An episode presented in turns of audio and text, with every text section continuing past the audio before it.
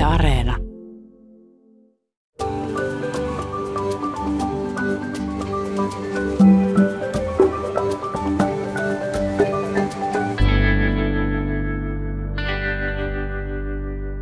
Tammikuussa kaksituhattakaksikymmentäyksi pastori ja tietokirjailija Kari Kuula kirjoitti Kirkko ja kaupunkilehteen kolumnin, joka oli otsikoitu "Eläinten teollinen käyttö muistuttaa saatanan tuhotekoja. Jeesuksen seuraaja ei voi osallistua nykyiseen kaltoinkohteluun". Eläinteologiaa käsittelevä kolumni kritisoi kovin sanoin nykyisen kaltaista teollista eläintuotantoa ja esitti, ettei kristitty voi osallistua tuntevan elävän olennon kärsimyksen lisäämiseen. Kuula kirjoitti muun muassa, että eivät ihmiset tarvitse pelastajaa, vaan heidän keskitysleireissään kärsivät eläinparat. Tästä nousikin sitten aika laaja-alainen kohu, jossa M T K eli Maa- ja metsätaloustuottajain Keskusliitto koki kirkon hyökkäävän kotimaisia tuottajia vastaan ja ehkä jopa kieltävän heitä taivaspaikat. Kuulasta tehtiin kantelu tuomiokapitoliin ja alkuperäinen kolumnikin päätettiin poistaa kokonaan ja korvata uudella. Kirkon johtohammat eri puolilta pyrkivät nopeasti irtautumaan Kuulan esittämästä kritiikistä nykyistä eläintuotantokohtaa. Mitäs ihmettä tässä oikein tapahtuu? Onhan eläinten kohtelusta ja nyt varsinkin nykyisen kaltaisen tehotuotannon ongelmista puhuttu aika pitkään. Ja onhan tämä väistämättä eettisesti monitulkintainen kysymys, jo ihan pelkästään sen takia, että kun eläimiä tuotetaan ihmisten ruuaksi, niin väistämättä siinä toinen elävä olento päättää käyttää väkivaltaa ja ottaa toisen elävän olennon hengen. Miksi nyt tuntui siltä, että tästä asiasta ei sitten saisi ollenkaan keskustella? No tänään keskustellaan. Vieraana meillä on kohun herättäneen kolumnin kirjoittanut teologian tohtori, dosentti Kari Kuula, eläinfilosofi ja myös eläinfilosofian tutkija, dosentti Elisa Aaltola sekä Jumalanpalvelus- ja yhteiskuntayksikön johtaja Kari Latvus. Olet kääntänyt korvasi horisonttiin. Minä olen Mikko Kurenlahti. Ja minä Hilkka Nevala.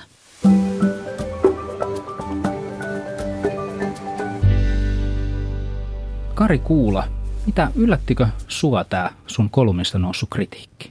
No yllätti kyllä, koska onhan tästä aiheesta kirjoitettu ja puhuttu ennenkin. Ja ihmettelin sitä, että ihmiset ei hoksannut sitä, että, että kolumnin genreen kuuluu se, että asiat sanotaan värikkäästi ja terävästi. Mutta mun mielestä asiassa ei ollut muuta uutta kuin se, että mä nyt toin kristillisen teologian näkökulman tähän eläinkysymykseen. Elisa Aaltola, sä oot jo pitkään ollut aika näköala paikalla tähän eläinkeskusteluun Suomessa. Ja mitä sä luulet, miksi tästä nyt tällä kertaa nousi tällainen kohu? Mä veikkaan, että se liittyy tämänhetkiseen tilanteeseen, missä eläintuotannosta puhutaan yhä enemmän ja M T K on sitten tuottajien etujärjestönä ehkä enemmän herkistynyt siihen, että pyritään myös jollain tapaa vaimentamaan tätä keskustelua ja ja vastaamaan epämukavaan kritiikkiin siten, että, että halutaan hiljentää sitä ja antaa semmoisia ennakkoasetelmia, missä tulevaisuudessa kenties sitä eläintuotantoa ei enää niin voimakkaasti kritisoitaisi. Meillähän on siis jo tästä muitakin esimerkkejä, missä, missä vaikkapa kansanedustajat ovat pyrkineet hiljentämään eläintuotannon kritiikkiä. Me siis Suomessa tällä kritiikillä on jo jonkinlaista historiaa ja se tuntuu nyt voimistuvan sitä myötä, mitä, mitä myös eläintuotannon kritiikki voimistuu. Eli ehkä se on vastaus siihen kritiikin ää, kovaäänisyyteen. Entäs Kari Latvus, Jumalanpalvelus- ja yhteiskuntayksikön johtaja? Mikä tässä oli niin radikaalia, että tästä säikähdettiin? Ja mä luulen, että, että siinä kävi niin, että oli mahdollista kuulla ja, ja lukea se Kari Kuulan kolumni niin, että, että tässä, tässä on mahdollista koko lihantuotanto, kaikki se prosessiin osallistuvat, ää, synnillistää. Kun Kari Kuula kärjisti, niin mäkin kärjistän. Kari Kuula lausui semmoisen kirkon kirouksen vähän niin kuin näihin tota, pannapullakirouksen näihin ää, lihantuottajiin. Eikä tehnyt siinä erottelua, että on, on, on niin kuin tosi pahat jossakin Brasilian niin kuin pihviosastolla tai Singaporen niin kuin kanatyypit, jotka on niin kuin ne pääpahikset ja sitten meillä on niin kuin tämmöisiä aika kivoja tyyppejä, jotka Suomessa tuottaa luomulampaita ja, ja pääsiäispöytää niin kuin, niin kuin lammaspaistia. Ja ne on itse asiassa on niin kuin aika hyviä. Ja kun tätä erottelua ei tehty siellä, niin, niin syntyi semmoinen vaikutelma, että, että Kari Kuula nyt sanoo tämmöisen kategorisen niin kuin kirkonkirouksen lihantuottajille joka puolella maailmaa aina ja kaikkialla. Näin siinä surutta yleistettiin, sen myönnän, joskin tarkoitus oli kohdistaa se piikki meihin kuluttajiin. me kuluttajathan omilla valinnoilla, että mitä ostetaan kaupasta ja mitä halutaan siitä maksaa ja mitä lautaselle laitetaan, niin me, me ollaan niitä, jotka, jotka niin tuotamme eläimiä ja, ja jotka tilaamme tuotteita. Että se, se mun pointti oli, ja iso osa ihmisiä luki tätä nimenomaan meille kuluttajille kohdistettuna ravisteluna. Mutta tässä samalla näkyy se, että teksti luetaan usein sillä tavalla, millä tavalla se tekstin jakajan saate, viesti ohjaa lukijaa. Kyllä tämä kertoo myös siitä, että, että teksti, tekstillä on aina monta merkitystä. Et kirjoittaja ajattelee jotakin ja sitten sen jälkeen lukija lukee siitä ne mahdolliset merkitykset, jotka voidaan lukea sinne tai, tai sijoittaa oman elämäntilanteensa siihen. siihen. Tämä on väistämätön, niin kuin me ollaan Karin kanssa paljon mietitty Raamatun tulkintaa ja tämä on niin kuin myös niin kuin tämmöinen hermeneuttinen, tulkinnallinen kysymys. Et jos teksti voidaan tulkita jollakin tavoilla, niin, niin se on yksi, yksi sen optio, yksi mahdollisuus siitä tekstistä. Kyllä mä itse myöskin siitä alkuperäisestä kolumnista luin aika vahvasti tämmöisen järjestelmätason kritiikin, ilmiön kritiikin, ja kyllähän sitäkin tarvitaan. Mitä sä, Elisa Aaltola, esimerkiksi mietit tällaisesta, että jos nyt kritiikin kärki suuntautuu nimenomaan kuluttajiin, löytyykö sieltä vastauksia tähän ongelmaan? No ensinnäkin mun täytyy todeta, että mä luin sen, sen kolumnin siten, että se keskittyy nimenomaan eläintuotantoon. Eli siinä ei yksilöidä tuottajia huonoiksi ihmisiksi, vaan puhutaan eläintuotannon ongelmista ja niitä löytyy ihan täältä Suomesta. Ei tarvitse mennä Brasiliaan, vaan myös Suomessa eläinsuojelulakikin takaa sen, että eläimiä voidaan kohdella tavoilla, jotka aivan ilmeisellä tavalla ja tutkitusti johtaa kärsimyksiin. Eli vaikkapa porsitushäkit ovat sallittuja, missä sika ei voi edes kääntyä. Lehmiä voi pitää päästä parteen sidottuna valtaosan ajasta ja niin edespäin. Eli kyllä se teollinen tuotanto on rantautunut myös Suomeen ja siihen sisältyy merkittäviä epäkohtia, mitä mun mielestä tämä kolumni ansiokkaasti toi esille. Ähm, ja, ja tota, mutta sitten samalla mä haluan korostaa sitä, että pääsyyllinen ei ole myöskään se kuluttaja. Eli tässä käydään semmoista kehää, missä valtio ja, ja kauppa ja tuottajat ja kuluttajat kaikki vaikuttavat toisiinsa. M T K itse on taho, joka on edistänyt sitä, että Suomessa on enemmän eläinteollisuutta, eli eläintiloja on, niiden kokoa, eläinmäärää on kasvatettu, volyymia on kasvatettu ja investointeja on lisätty siihen, että eläintilat olisivat maksimaalisen tehokkaita. Eli eläinmäärät tosiaan on vaikkapa sit tosi paljon suurempia, voidaan, voidaan puhua sadan tuhannen linnun broilerihalleista ja niin edespäin. Ja tämä on sitten osaltaan johtanut siihen, että, että tuottajilla on enemmän niitä investointeja ja lainoja, mutta samalla, samalla sitten valtio joutuu tukemaan tätä eläintuotantoa hyvin suurilla summilla. Ja tämä kaikki sitten tähtää siihen, että lihaa voitaisiin myydä mahdollisimman edullisesti, jotta kuluttaja voisi ostaa sitä edullista lihaa, mutta hänhän ostaa sitä, jos sitä on saatavilla. Eli, eli tässä ei niin kuin löydä ketään semmoista, joka olisi se pääsyyllinen, vaan kaikki yhdessä tuottaa semmoista noidankehää, josta kokonaisvaltaisemmin kärsii se eläin. Ja, ja se suurin syy tässä on halvan lihan tuottaminen ja sen tu, tuottamisen tukeminen sekä M T K:n taholta, valtion taholta, että sitten sen ostaminen myös kuluttajan roolissa. Eli, eli tässä on kyllä tämmöinen aika iso vyyhti käsillä. Monin tavoin tuntuu, että kuitenkin on ihan ilmiselvää, että ei tietenkään kaikki tuottajat tai kaikki toimijat toimi samalla tavalla, että löytyy, löytyy sekä moitittavaa että kehuttavaa. Mutta myöskin, että totta kai järjestelmän tasolla tässä on myös monia ongelmakohtia, joista on hyvä saada käydä myös eettistä keskustelua. Ja nyt tuntui siltä, että tämä meni myös tämmöiseksi niin kuin sananvapauskysymykseksi, että tästähän heräsi paljon sitä kysymystä, varsinkin kun kolumni poistettiin, että onko tässä nyt, tämän, että tästä ei saisi käydä keskustelua. Miten sä, Kari Kuula, itse koit tämän? Oliko tämä sulle henkilökohtaisesti sananvapauskysymys? Vietiinkö sulta sananvapaus, kun tämä kolumni poistettiin? No en itse kokenut ollenkaan sananvapausjuttuna, koska niin, koska se retoriikka oli siinä suhteessa epäonnistunutta, kun se tulkittiin niin hyökkäykseksi suomalaista maatalousyrittäjää kohtaan, vaikka siinä yhdelläkään sanalla ei viitattu eläinten tuottajiin, vaan puhuttiin me-muodossa, että mitä me teemme. Mutta mä ajattelin, että se retoriikka ei ollut täysin onnistunut ja pahoittelin sitä itsekin, joten musta on silloin ihan loogista, että teksti korjataan paremmalla ja pidemmällä tekstillä. Eli samalla kertaa, kun pyydettiin, että, että se poistetaan, niin pyydettiin, että niin mä tekisin uuden ja pidemmän tekstin samasta aiheesta. Eli ei mua mitenkään yritetty suitsia tai sanoa, että tästä ei saa puhua, vaan että sanotaan vaikka näin, että tähän meidän firmaan Kirkkoon kuuluu sellainen viestintäajatus, että pyritään puhumaan selkeästi, mutta kauniisti ja ymmärrettävästi ja niin, että ihmiset säilyttää kasvonsa. Ja tällaisen niin kuin viestintäajattelun mukaista on se, että jos kirjoittaja itsekin toteaa, että, että nyt lähti vähän isoilla kierroksilla, niin hän saa mahdollisuuden tehdä sitten vähän toisenlaisen tekstin tilalle. Eli en, en koe itse tätä sananvapausjuttuna ollenkaan. Jotenkin tuntuu, että tästä keskustelusta nyt on yksi pääasia unohtunut, eli tämä eläin. Nyt on keskusteltu niin kuin mitä saa sanoa ja saako Kirkko sanoa, mutta missä on eläimen ääni, Elisa Aaltola? Niin, se ääni usein puuttuu yhteiskunnallisessa keskustelussa. Valitettavasti eläinten hyvinvointi ja, ja itseisarvo ja tämmöiset kysymykset, jotka liittyy eläinten kohtelun etiikkaan, on vaikkapa puoluepolitiikassa todella marginaalissa, myös lainsäädännön tasolla todella marginaalissa. Ja, ja tämä on huolestuttavaa sikäli, että me samalla käytetään eläimiä yhä suuremmalla volyymilla. Eli Suomessakin teurastetaan vuosittain yli seitsemänkymmentä miljoonaa eläintä ruuaksi. Ja toki meidän täytyisi yhteiskuntana huomattavasti enemmän keskittyä siihen, että miten me taataan eläimille parempi elämä, paremmat olosuhteet.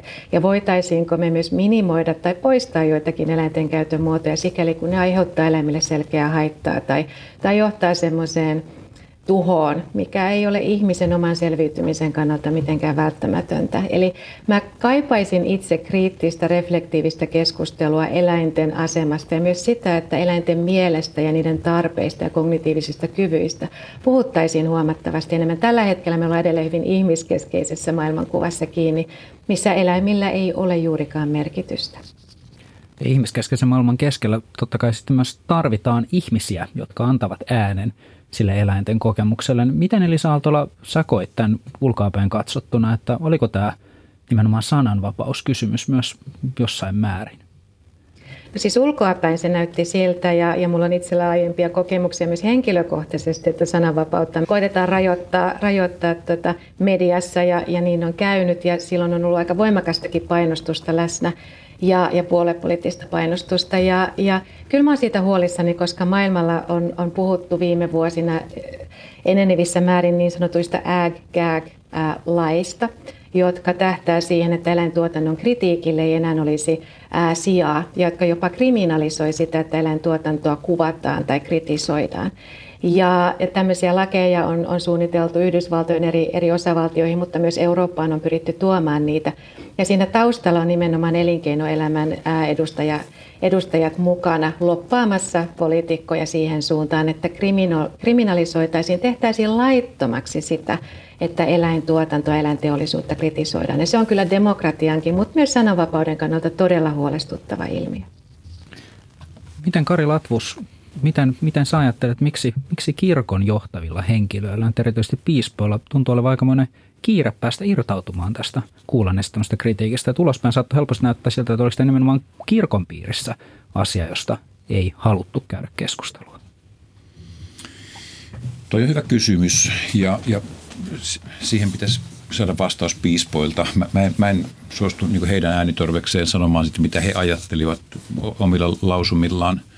Mutta, mutta siis onhan se selvää, että, että kuten tässäkin tuli ilmi, niin se alkuperäinen kolumni oli kärjekäs ja se oli ää, niin kuin yksipuolinen. Ja silloin mä, mä tulkitsen niin, että piispoilla oli vahva tarve tasapainottaa tilannetta ja sanoa, että, että ää, ää, kirkko ei lue mitään kirkon kirousta kaikille ää, lihantuottajille, että, että edelleen tätä ammattia voi harjoittaa ja, ja sitten niin kun tätä viestiä jaettiin aika voimakkaasti ja, ja ehkä vähän voi sanoa niin kun jälkikäteen niin kun aika yksipuolisesti, jolloin siitä tuli semmoinen vaikutelma joillekin ainakin, että, että tässä niin kun rauhoitellaan, poistetaan ää, tätä teemaa veks ja, ja mä itse ajattelisin, että siis tämä Kari Kuulan kolumni on, on tosi suuri lahja. Siis se on merkittävin teologinen keskusteluavaus alkuvuonna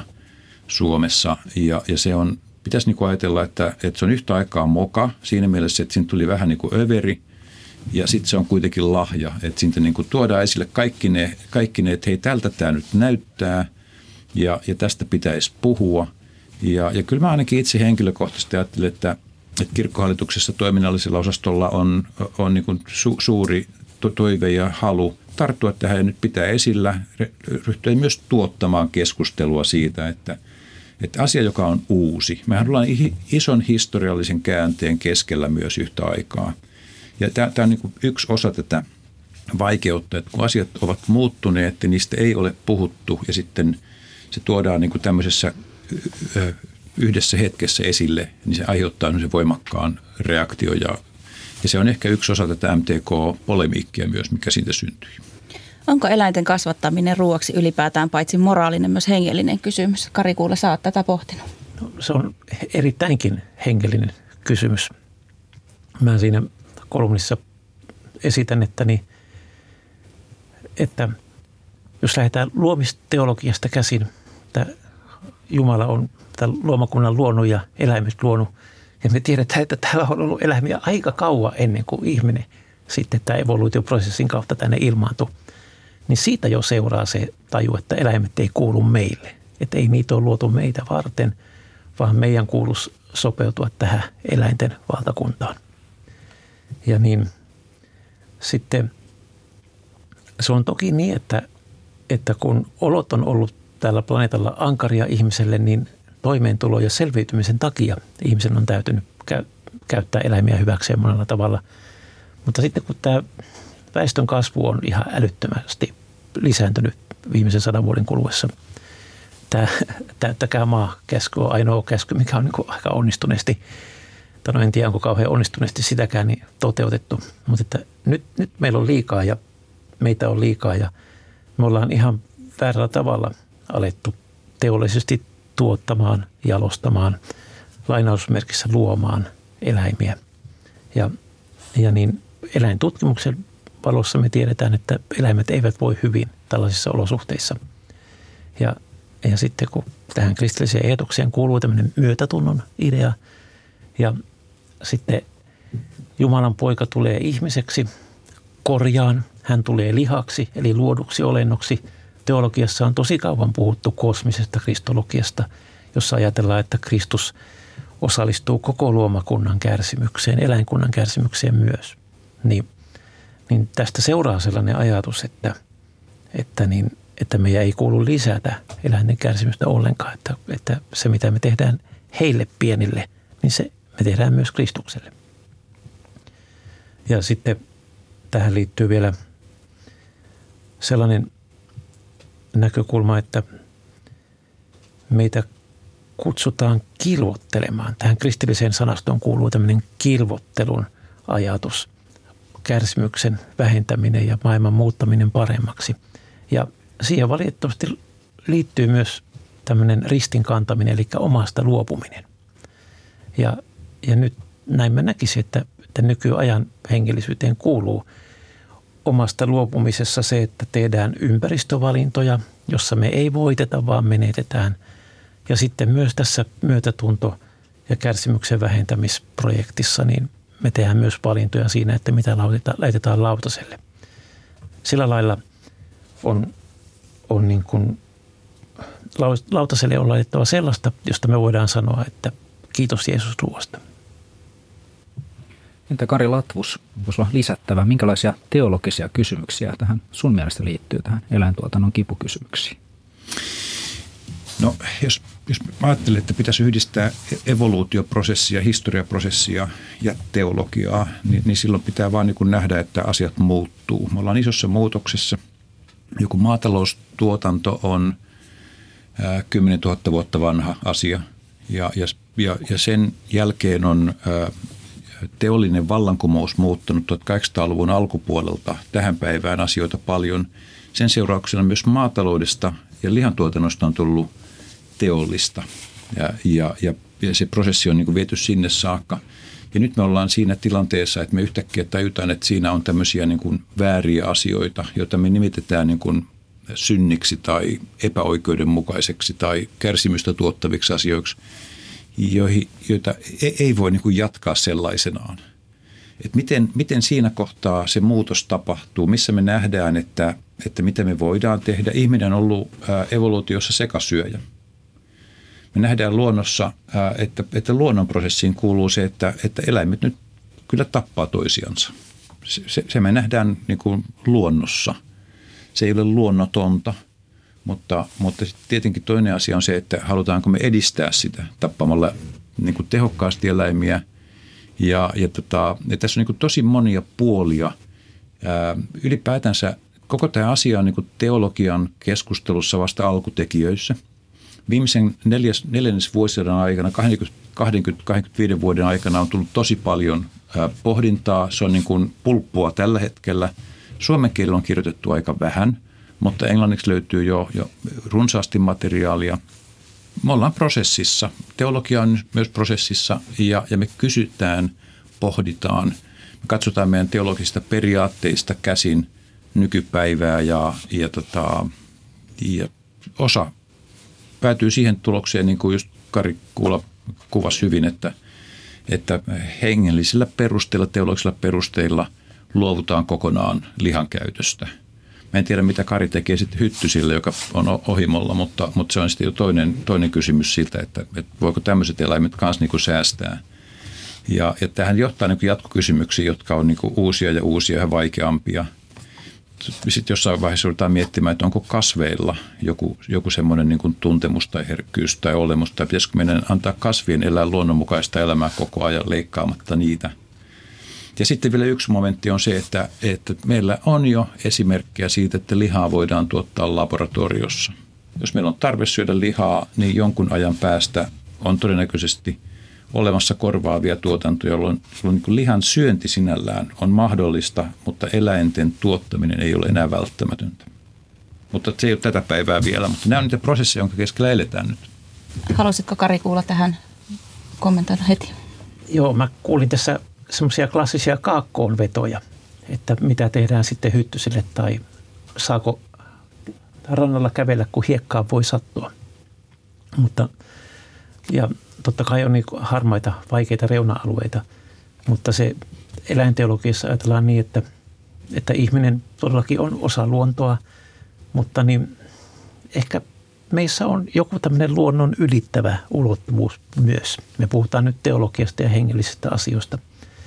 Ja me ollaan ainoa laji, joka pystyy luopumaan myös hänen, meidän luontoon liittyvistä asioista. Itse kristillisen kilvoitteluidea on se, että luovutaan muun muassa, taistellaan evoluutio, me ei istuttamaa, kilpailu, riisto, predaatio, perinteitä vastaan.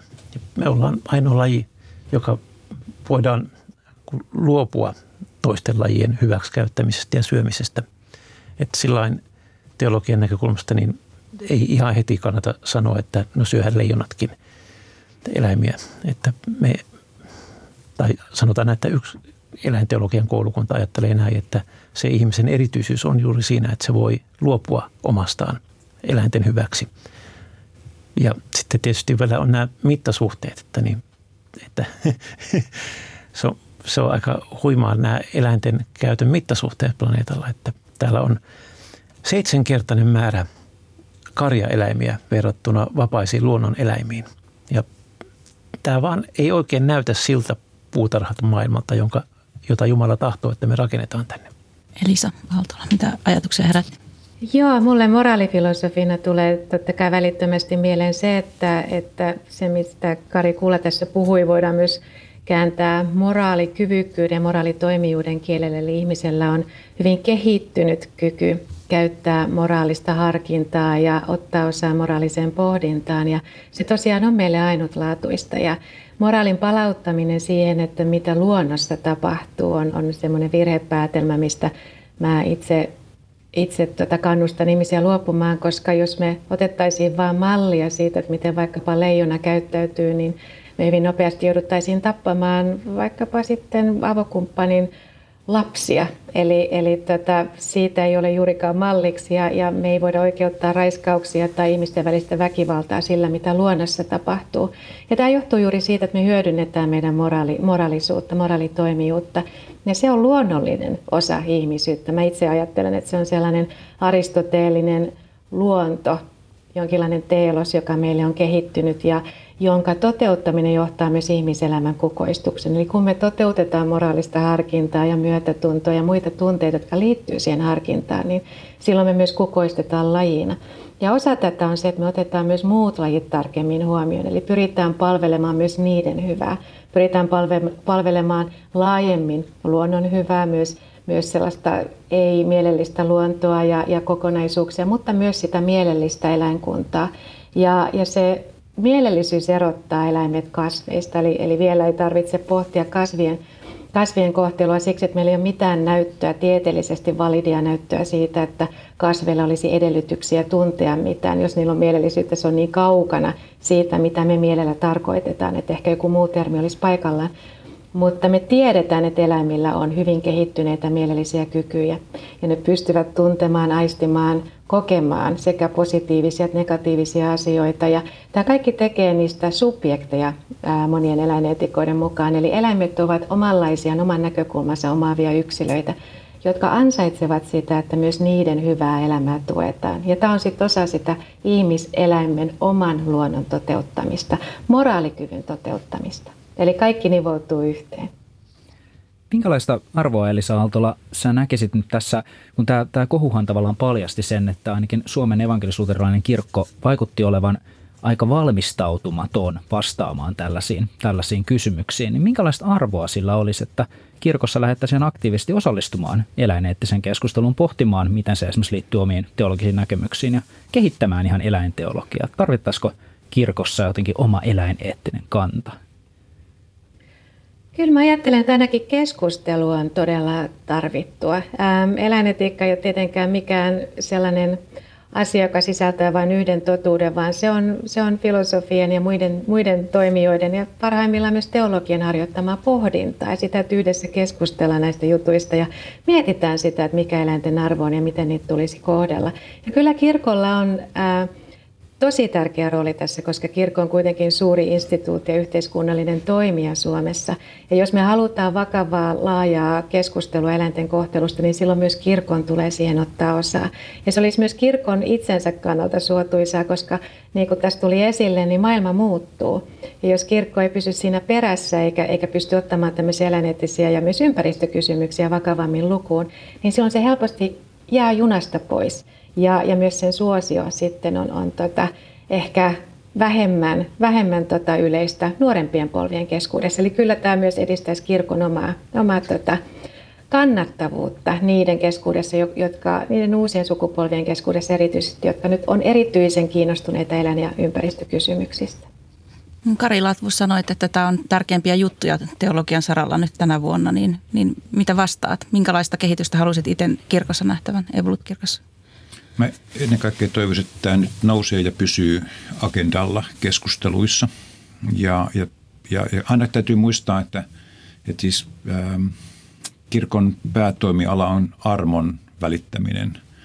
Ää, ja, ja kun tullaan tilanteisiin, jossa sanotaan, että, että mikä on oikeata ja väärää, niin, niin se, sekin on semmoinen, mikä kannattaa nostaa esille. Mutta että, ää, kirkko ei parhaimmillaan etiikkakeskusteluissa lopultakaan ainakin viime aikoina on tuntunut siltä, että etiikka-oikeudenmukaisuuskeskustelussa kirkko on varovainen. Veroista ei ole ihan helppo puhua. Yritysetiikkakin oli joskus semmoinen, mistä, mistä on älähdetty, että jos, jos siitä halutaan jotakin sanoa. Mutta ilman muuta, jos kirkko pelkästään jakaa armoa ja julistaa sitä toivoa, niin, niin jotenkin siitä tulee vähän niin kuin löysärätti jossakin vaiheessa. Jos ei siinä ole mukana sitä, että, että armoon täytyy olla kuitenkin jonkunlainen oikeudenmukaisuuden säie mukana siinä keskustelussa. No, tässä teemassa mun mielestä ei ole olemassa vielä niin kuin konsensusratkaisuja. Tässä, tässä tilanteessa on olemassa niin kuin selkeitä esiin nousseita ongelmia. Me tiedetään, ää, miten, miten tota, ongelmalliset jotkut tilanteet näyttää. Me tiedetään myös, ää, että ihmiset pyrkii koko ajan myös niin kuin parantamaan niin kuin arjessa pienillä askelilla.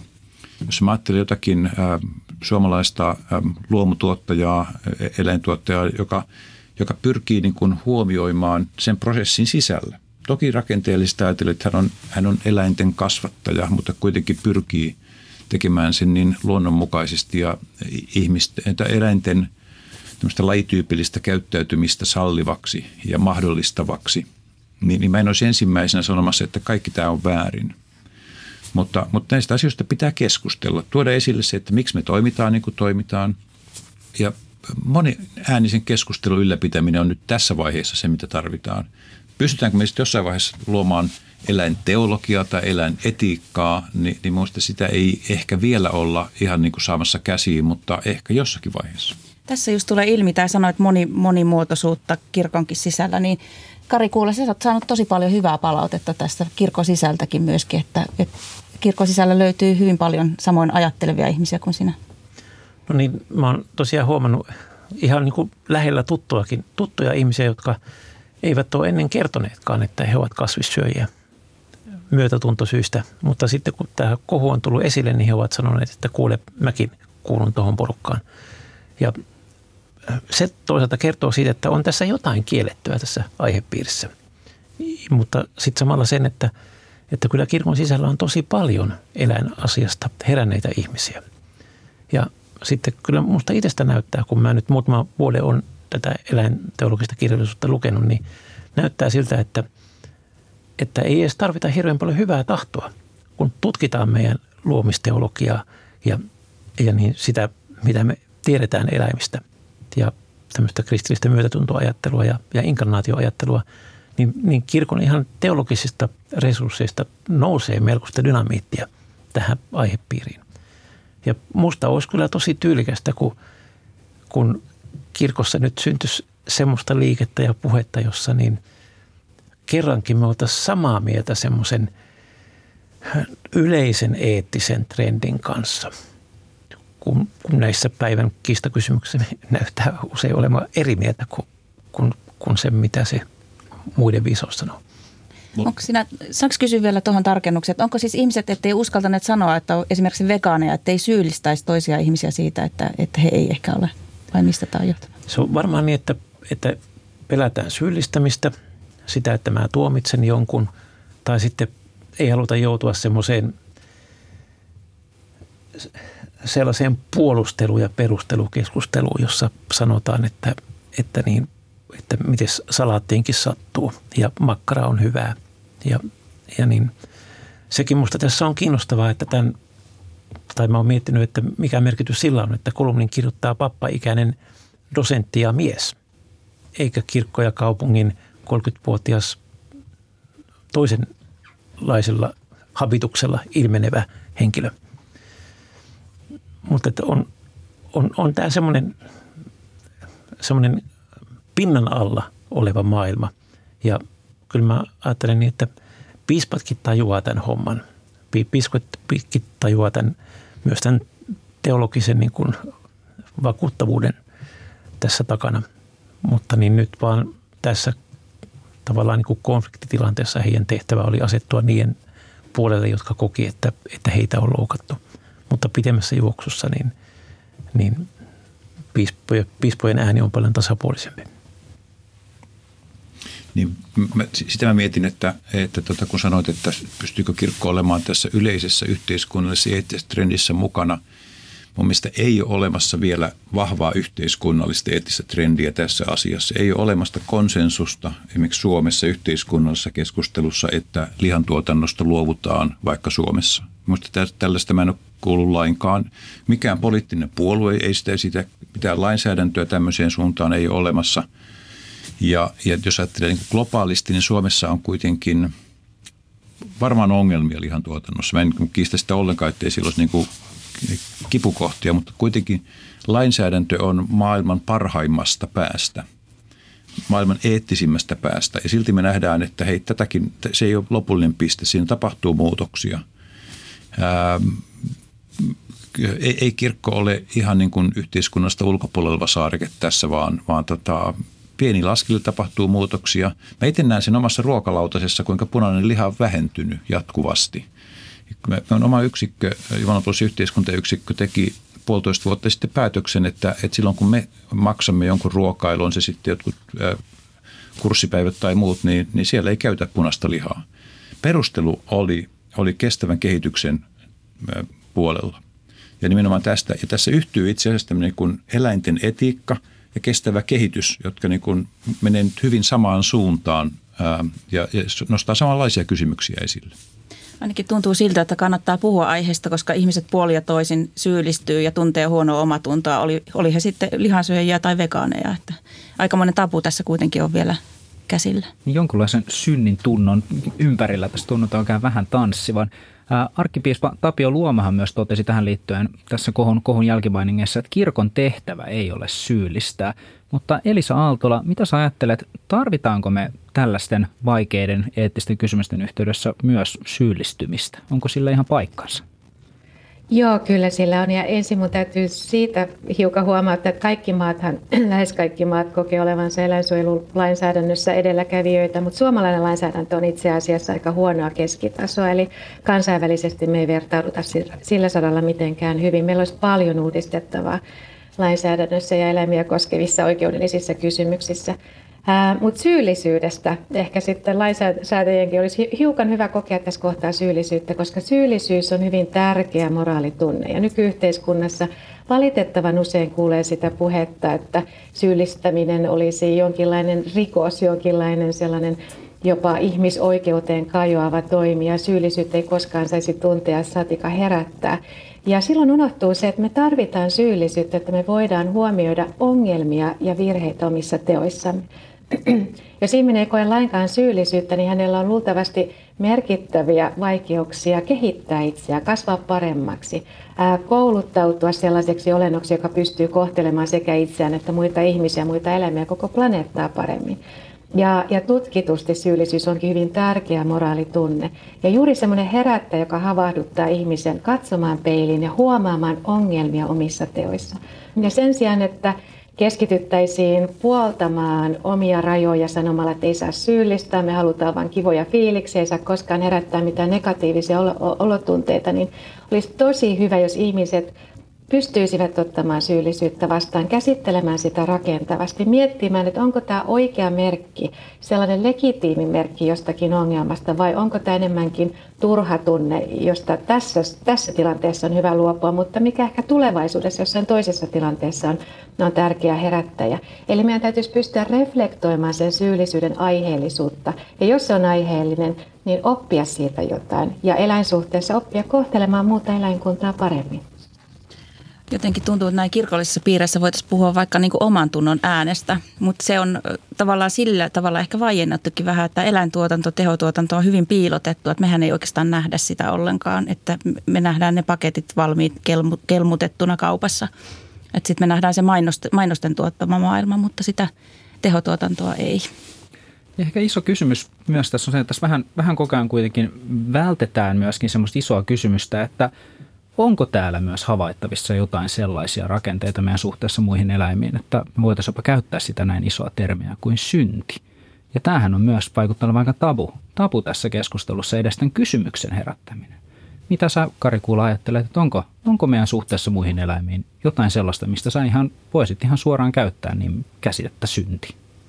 No kun katsoo tätä mittasuhteita, että, että miten tämä planeetta on valtava teollinen eläintehdas. Ja sitten se, se vaan ei tarvitse kuin Yle Areenan kanadokkaria kuunnella, niin hoksaa, että kyllä ne kanat vaan on yhtä fiksuja ja tuntoisia, tuntoisia olentoja kuin meidän ihanat kotikoirat, mutta ihan kamalasti niitä kanoja kohdellaan niissä valtavissa kanatehtaissa. Ja, ja niin, siinä on tämmöinen rakenteellinen outous, kummallisuus. Mäkään en uskalla käyttää termiä perisynti, mutta syntisana kuvaa sitä, että joku asia on pielessä. Kristillinen sana armo taas tarkoittaa sitä, että sille voi tehdä jotain. Armo ei ole vain sitä semmoista hyväksyvää anteeksi antamisen armoa, vaan armo on myös voima ja suuntaviitta. Ja sillä tavalla, niin, niin kuin Elisa sanoi tosi kivasti, että niin se syyllisyys voi olla signaali siitä, että jotain tarvitsisi tehdä. Niin samanlaista se puhe synnistä, niin ei se niin pelottava asia ole, että kyllä sille jotain voi myös tehdä, että se, se synnin tunto herättää halua tehdä parannusta. Ja sellaiseen kilvotteluun, niin mä uskon, että aika monen ihmisen omatunto ja järki kutsuu häntä tänä aikana. Niin Kari Latvus, sanoit sinäkin, että tässä ollaan niin kuin ison muutoksen edessä, että kaikki ei varmaan tapahdu sormia napsauttamalla, niin m- miten pitäisi nyt alkaa toimia vai pitäisikö?